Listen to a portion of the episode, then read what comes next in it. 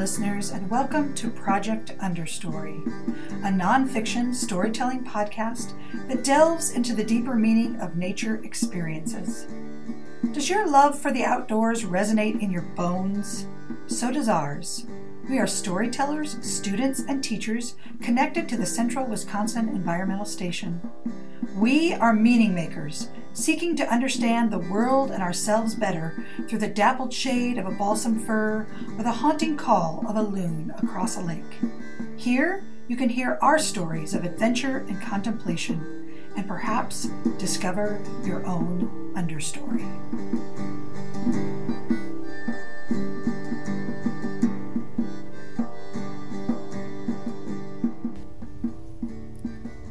Hello, listeners. My name is Kendall Prane, and I'm a student at UW Stevens Point studying environmental education. I'm also an enthusiastic camper. I want to share a story of the perils of trailblazing, a time when I went off trail to climb a peak that was far steeper than I expected. It came a time in my college career that I had about half a summer with no job prospects and no schooling that I could do. So instead, I chose to take a two week backpacking trip in the mountains of Washington state. Keep in mind, I had never gone backpacking before, so this trip was bound to be interesting from the start. The weight of my pack was equivalent to a fifth grader who wanted a piggyback ride, all the way up and down several mountains. For the first three days, this trip was very challenging, but very fun. I was excited to see plants I had never come across in the Midwest including one called Old Man's Beard Lichen that had long gray strands dripping from every tree in sight. Everywhere I looked, it was green. That's not something you see in the Midwest every day. During those first few days, I also got to know the people on the trip with me. One of them, his name was Isaac, and he is the most aggressively positive person I have met before or since. For example, one of many examples, he enjoyed doing what he called squat circles. This is when, whenever we had a break on the trail, say we were getting lunch or taking a water break, he would gather us all up and say, Hi everyone, let's do squat circles. We would all stand in a circle and do squats while looking at each other. But we would all do it anyway. Exercise on top of exercise, because he was so genuinely enthusiastic about it all. On the fourth day, the summiting adventure began. It was about noon, and we saw that we had an option to deviate from the well worn path we had been following up to that point and climb up a mountainside instead. Now, you may be wondering, why on earth would you choose to do that when the trail is right ahead of you and you know exactly where it's going and everything will be fine? But you see, the map said there was a lake at the top of the mountain, and by the fourth day, we were starting to smell. We weighed the pros and cons, and our noses got the vote, so we decided to climb. The first couple minutes weren't bad, but soon we had to do switchbacks, because if we had gone straight up, we'd be crawling on all fours.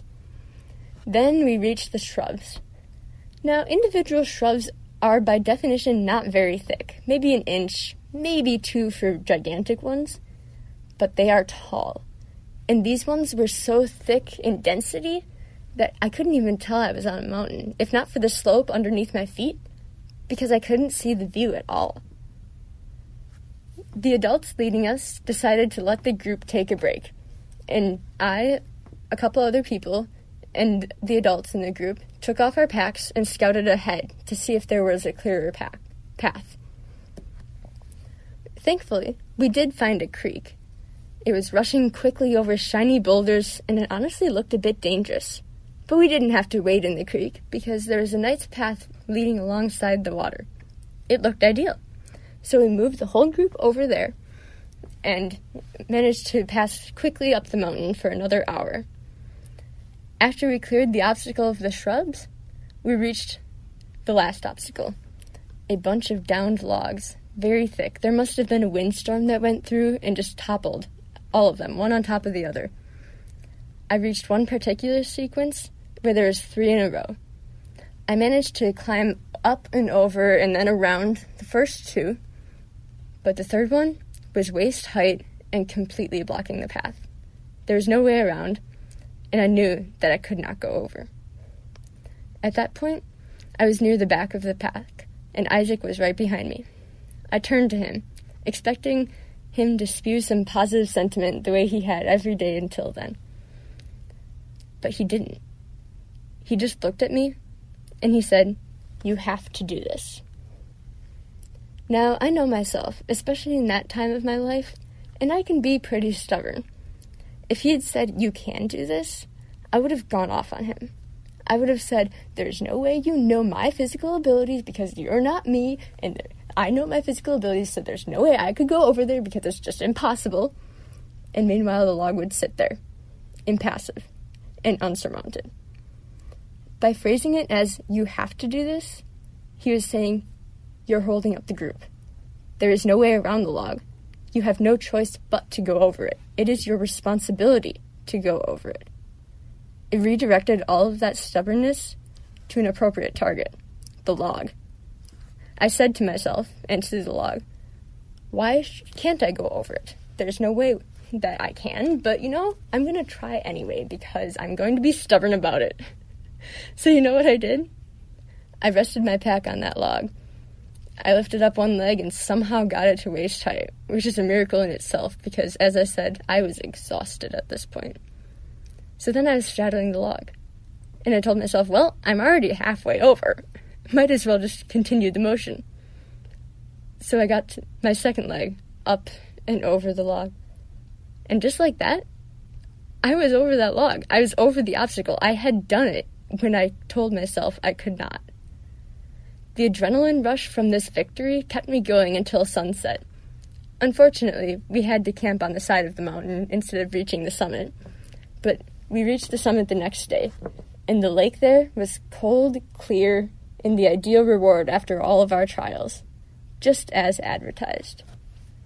But the real reward to me was the experience of passing what I thought were my physical limitations. To this day, when I face a challenge, physical or otherwise, I remember this lesson. If I could pass my imaginary physical limits, why should I allow myself to be held back about my imaginary mental limits or imaginary academic limits or any other area of my life. I still keep in touch with Isaac and the others, supporting and being supported through all of life's crazy twists. And every now and then, I'm reminded of that mountain and of the power of believing that I can do it and of appropriate stubbornness.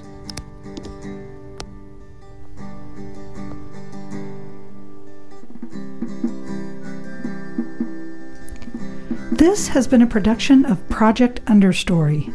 A special thanks to Create Portage County in Stevens Point, Wisconsin. Check them out at createportagecounty.org for their many resources available to local artists and creatives. We hope we entertained and inspired you today to encounter nature in new and meaningful ways.